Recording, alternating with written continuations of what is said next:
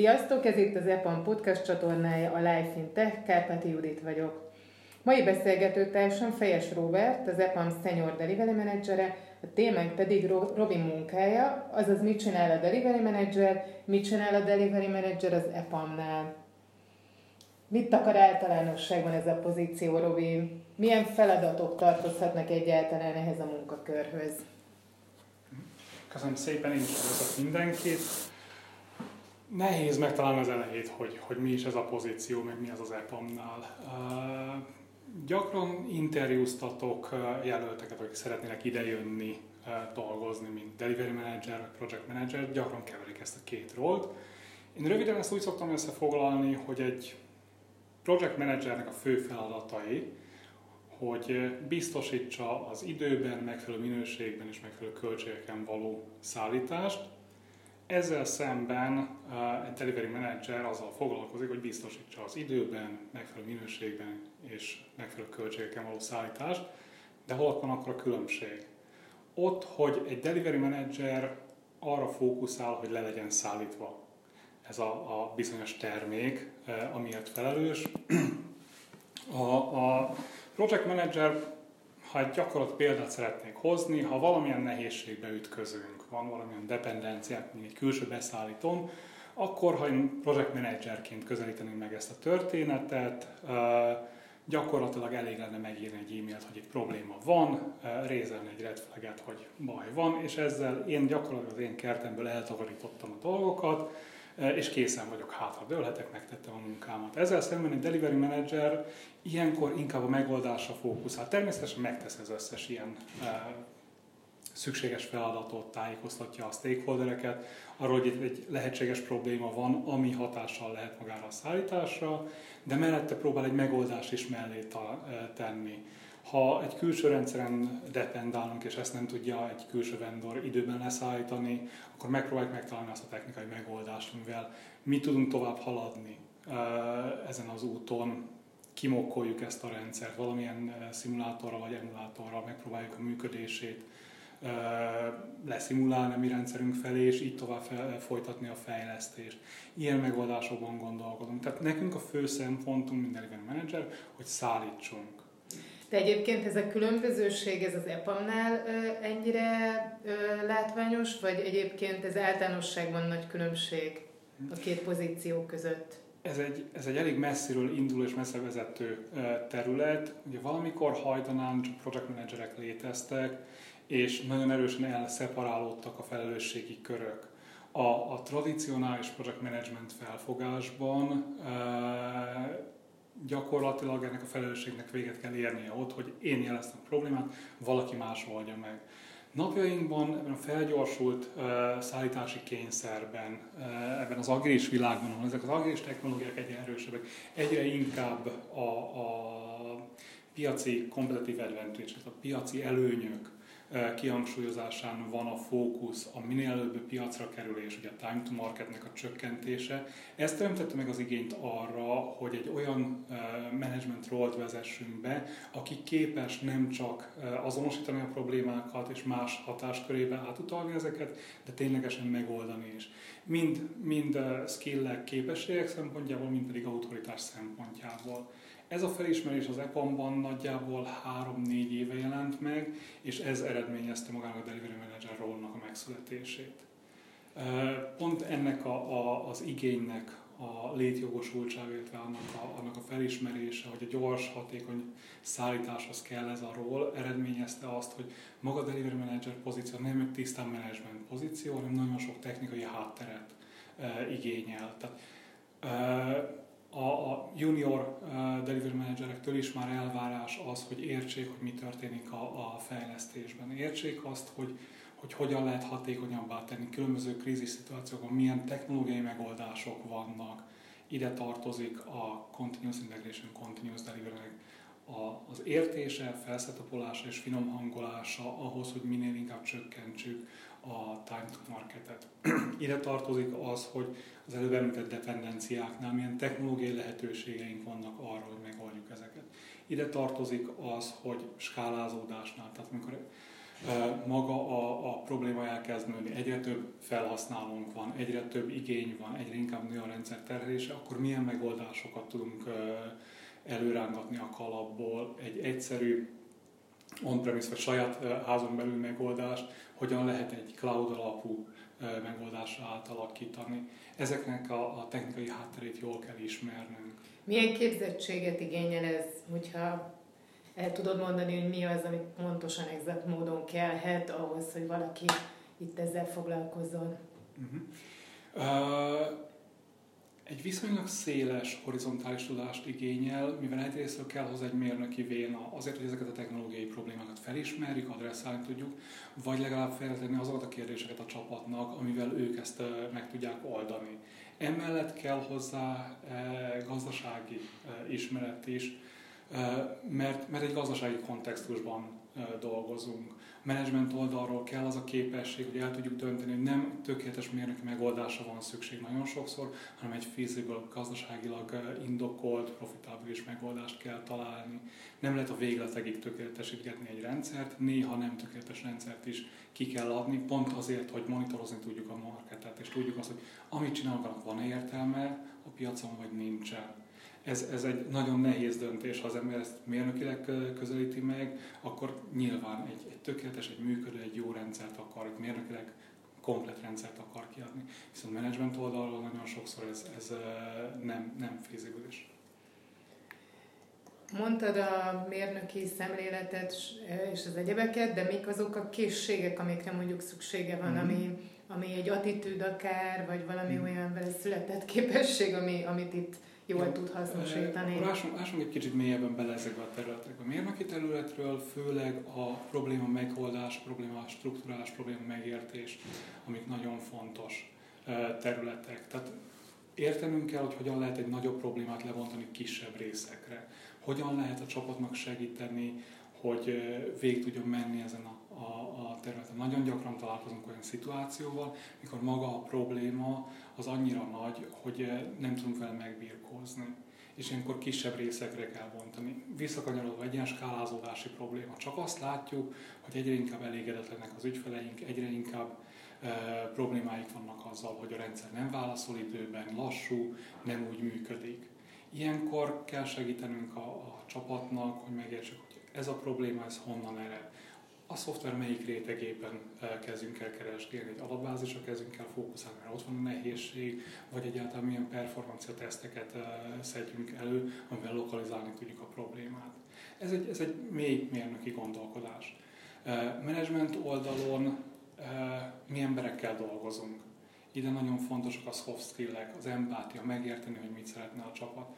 Minden egyes menedzsernek, lídernek azt szoktam tanácsolni, hogy azt tartsa fejben, hogy ő dolgozik a csapatáért, és nem a csapata ő érte. Neki a feladata az, hogy segítse a csapatot, hogy értéket tudjon teremteni. Ez igényel egyfajta alázatot, igényel egyfajta empátiát, hogy megértsük, hogy az embereknek hol vannak a problémái, hol vannak nehézségei, mik a motivációi. Emellett mi közvetlenül kapcsolatban állunk ügyfelekkel is. Nagyon nehéz egy, egy komplex rendszernél egy ügyfélnek pontosan megmondani, mit akar. Ezek képesnek kell lennünk belehelyezkedni az ő cipőjükbe, megérteni az ő álláspontjukat, hogy miért, miért úgy kérik azt, amit kérnek, ami nem, nem tűnik logikusnak. Nagyon sokszor, konkrét például, nagyon sokszor találkozunk olyan szituációval, hogy fejlesztés közben felfedezünk egy hibát. És ezt jelezzük az ügyfélnek, hogy ez így nem úgy működik, ahogy ez tervezve volt, és nagyon sokszor kapunk olyan választ, hogy nem baj, ettől függetlenül ezzel live-ba kell mennünk, ezt ki kell raknunk productionbe, és elérhetővé tenni az ügyfeleknek, mármint mi ügyfeleink ügyfeleinek, az end usereknek. Ezt nagyon nehéz elmagyarázni a csapatnak, akik azonnal jönnek mindenféle érvekkel, teljesen jogosan, hogy milyen következményei lehetnek ennek a hibának, akár milyen gazdasági következményei lennek. Nem helyes dolog egy hibás szoftvert kirilizálni. És meg kell találnunk azt, a, azt az egyensúlyt, ahol az ügyfél érdekeit tudjuk képviselni, abból a szempontból, hogy igen, értjük ezt a hibát, de az ügyfél elvállalja ezt a kockázatot azért, hogy információt szerezzen a marketről. Egyáltalán van-e értelme ennek a, a szoftvernek, amit készítünk. Egyáltalán lássuk, hogy van-e felhasználó, aki ezt használni akar. Erre tudsz akár egy konkrét példát mondani? Olyan konkrét példát, lehet akár nem a saját ügyfélkörötökből, amit te ezt láttad, ezt a problémát, és azt tudod mondani, hogy ez egy konkrétum, amit így el tudjuk képzelni ezáltal, hogy miről beszélsz pontosan. Uh-huh. Nagyjából 8 évvel ezelőtt vittem egy, egy projektet egy utazási irodának, nemzetközi utazási irodának, az egyik legnagyobbnak, ahol uh, különböző landing page-eket implementáltunk. Tehát uh, landing page egy olyan, olyan weblap, ahol egy adott uh, nyaralásnak az adatai vannak. Utazással, szállással, egyéb szolgáltatásokkal. És itt volt egy olyan olyan hibánk, hogy az egyik filter paraméternél nem tökéletesen működött. Voltak olyan ecskézek, olyan ritka esetek, amikor olyan nyaralások is megjelentek, amik nem feleltek meg ezeknek a, a filter kritériumoknak. Tehát teszem, azt szeretnék elmenni Majorkára a nyár folyamán, június-július környékén, repülővel szeretnék menni, szeretném, ha lenne légkondi a szobában, lenne wifi, és ezen kívül jó lenne, hogyha a környéken nekem szerveznének valamilyen városnézést is. Ezek voltak nagyjából filterparaméterek, de előfordult, hogy olyan utazás is előkerült, ami nem a június-július időszakba esett bele, valami nagyon mélyen lévő nehéz hibával. Amit jeleztek is a, a srácok nekem, hogy ez így nem jó, és egy, egy nagyon komoly vitám volt a, a tesztelés vezetőmmel, aki hát gyakorlatilag keresztbe feküdt a release előtt, hogy ezt nem lehet kiadni, mert hát ilyen hibával nem, nem jól működik, ez, ez téves ajánlattételnek számít, nagyon komoly eh, gazdasági következményei lehetnek. Eh, az ügyfél pedig mondta, hogy de ezt ki kell rakni, mert érti ő, hogy az esetek 1%-ában lehet, hogy hibás lesz az eredmény, de maradék 99%-ban ő már el tud adni eh, különböző nyaralásokat, ami neki nagyon fontos. És hát majd valahogy kezeljük ezeket az eseteket. Ha, ha előfordulnak, nagyon örül, hogy tudunk erről, fel tud rá készülni. És ezt az, ezt az információt nagyon nehezen tudtam akkor átvinni a csapathoz. Ebből, amit most elmeséltél, ebből kiderült egy kicsit az is, hogy milyen sokféle területtel kell az ügyfélen kívül még itt belül is együttműködni.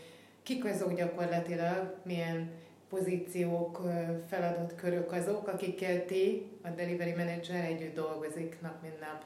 Uh-huh. Ez nagyon függ attól, hogy éppen milyen maga a project assignment. Általánosságban, tehát saját példámat veszem, jelen pillanatban egy, egy nagyjából 160 fős accounton dolgozok, itt már nyilván nem tudom megtenni azt, hogy mindenkivel napi kapcsolatban legyek. Ilyenkor általában az egyes workstreameknek a delivery managereivel dolgozom, tehát hat uh, delivery manager dolgozik jelen pillanatban a kezem alatt. Ők uh, supervision, uh, ők látják át gyakorlatilag, hogy mi történik az egyes workstreameken. Uh, hozzájuk tartozik 15-20 ember, és akkor rajtuk keresztül tudok segíteni nekik, hogy megfelelő irányba menjünk stratégiailag. Tehát egyik oldalról dolgozom delivery managerekkel, Másik oldalról dolgozom az account managerrel, aki gyakorlatilag a business developmentért és a, a project vagy account büdzséért felelős. Ő az, aki, aki az ügyfél kapcsolatot tartja a sales szempontjából. Tehát, hogy mit adunk el, hogy adjuk el, mit tartjuk az ügyfél kapcsolatot a delivery delivery szempontból, mit szállítunk, hogyan szállítunk. Ezen kívül nyilván kapcsolatba kell állnom a resource managerekkel, akik azért felelősek, hogy a megfelelő emberek tudjanak dolgozni a megfelelő projekteken. Tehát ők gyakorlatilag Apple-on belül a, a staffinggal foglalkoznak. Ezen kívül kapcsolatban kell állnom compliance-el, nagyon sok jogszabály szabályozza azt, hogy hogyan lehet dolgozni. Csak hogy említsek egyet, ugye Európában itt van a GDPR, ez az általános adatkezelési szabályzat, ami most a legújabb dolog és a legnagyobb fájdalmat okozza nekünk. Gyakorlatilag bármilyen személyes adatkezelése nagyon komoly restrikciókat von maga után, és nekünk garantálnunk kell azt, hogy semmilyen személyes adat nem tud kiszivárogni, és nincsen az adott személy jóváhagyása nélkül felhasználva. Ja, említettük még az elején, hogy te senior delivery manager vagy, így aztán mondhatni, végigjártad a teljes ranglétrát. hogyan épül föl az EPAM-nál ez a hierarchia, mi a kezdőpont, és ho- hova lehet eljutni? Így van. Mint minden egyes rollban, itt is öt szint van az EPAM-on belül. Ennek a között a hármas szint a, a senior szint.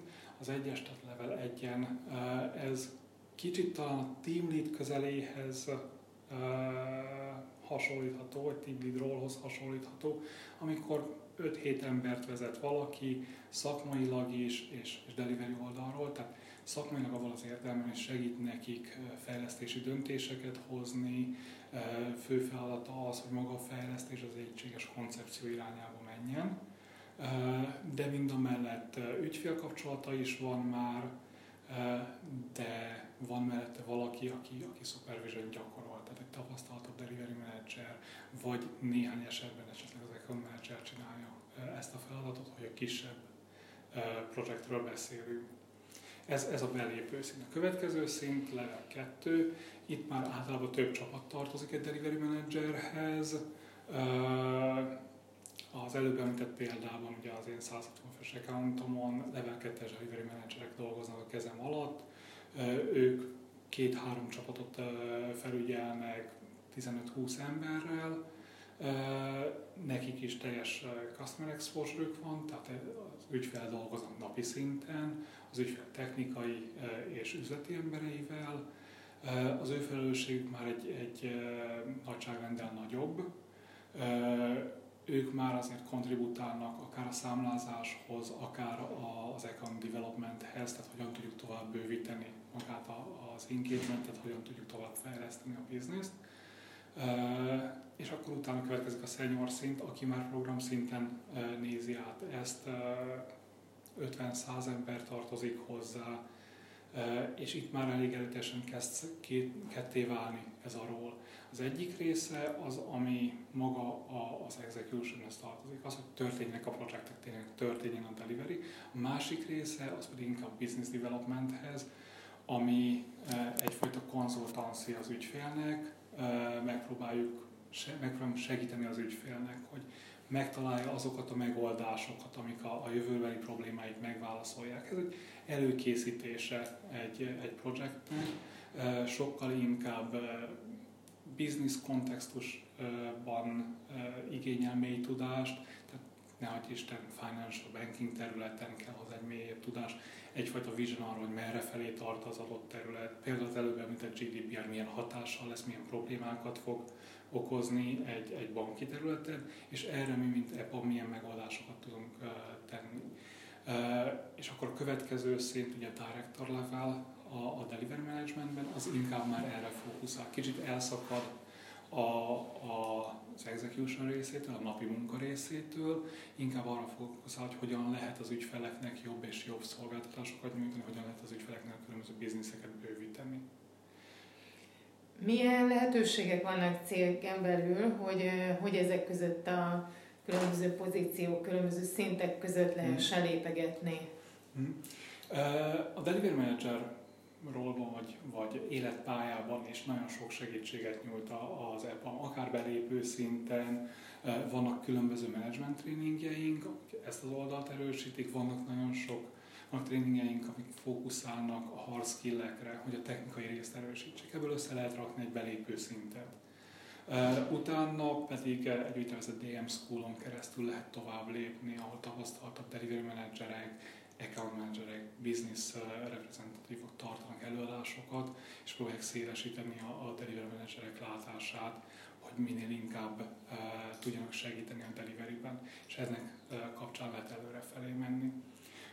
Fős szinteken, tehát hármas, négyes szinten már inkább áthelyeződik a hangsúly a mentorálásra, és személyes együttműködés, személyes coaching, mentoring mentén lehet fejlődni.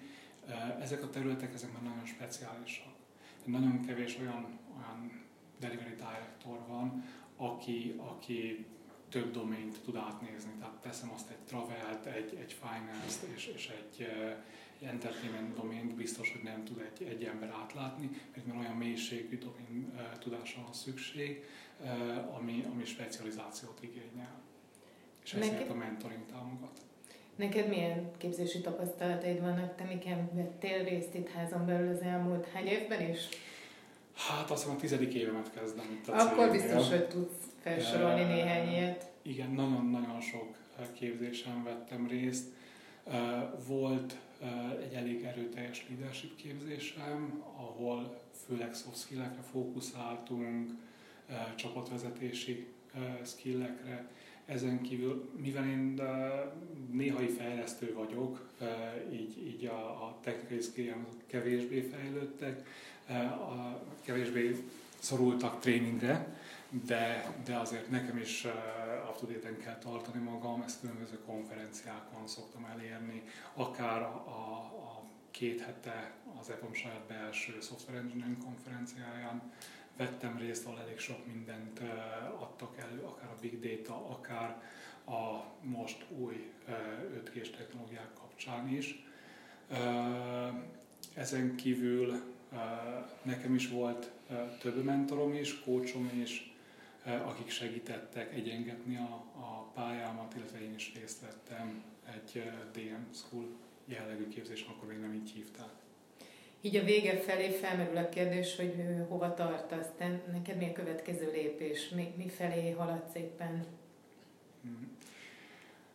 Uh, nekem a következő lépés, minél több mindenkivel meghozom a tudásomat. Pont ezért most már minden mellett, hogy szeretem a kezemet koszosan tartani a deliveryvel, elég sok tréninget tartok, illetve mentorálok. Ide tartozik az egyik legnagyobb büszkeségem is.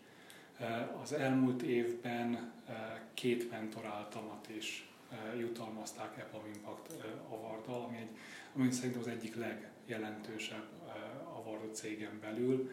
Ezt hát egy több mint 30 ezeres cégnél azt mondani, hogy kevesebb, mint 3% kapja meg, ez egy elég, elég jelentős, és nekem most éppen aktuálisan ez a legnagyobb büszkeségem ezen a területen. Robi, nagyon sok sikert a továbbiakra, és nagyon köszönöm ezt a részletes és mindenre kiterjedő beszámolót arról, hogy mit jelent a Delivery Manager pozíció, és mit jelent az EPAM-nál.